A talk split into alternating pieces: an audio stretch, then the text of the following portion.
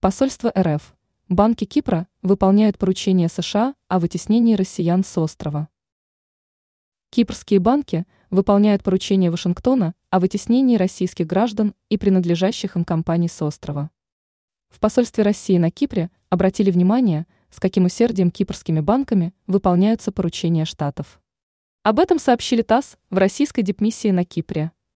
В посольстве РФ считают, что россиян и принадлежащие им компании постепенно вытесняют с острова.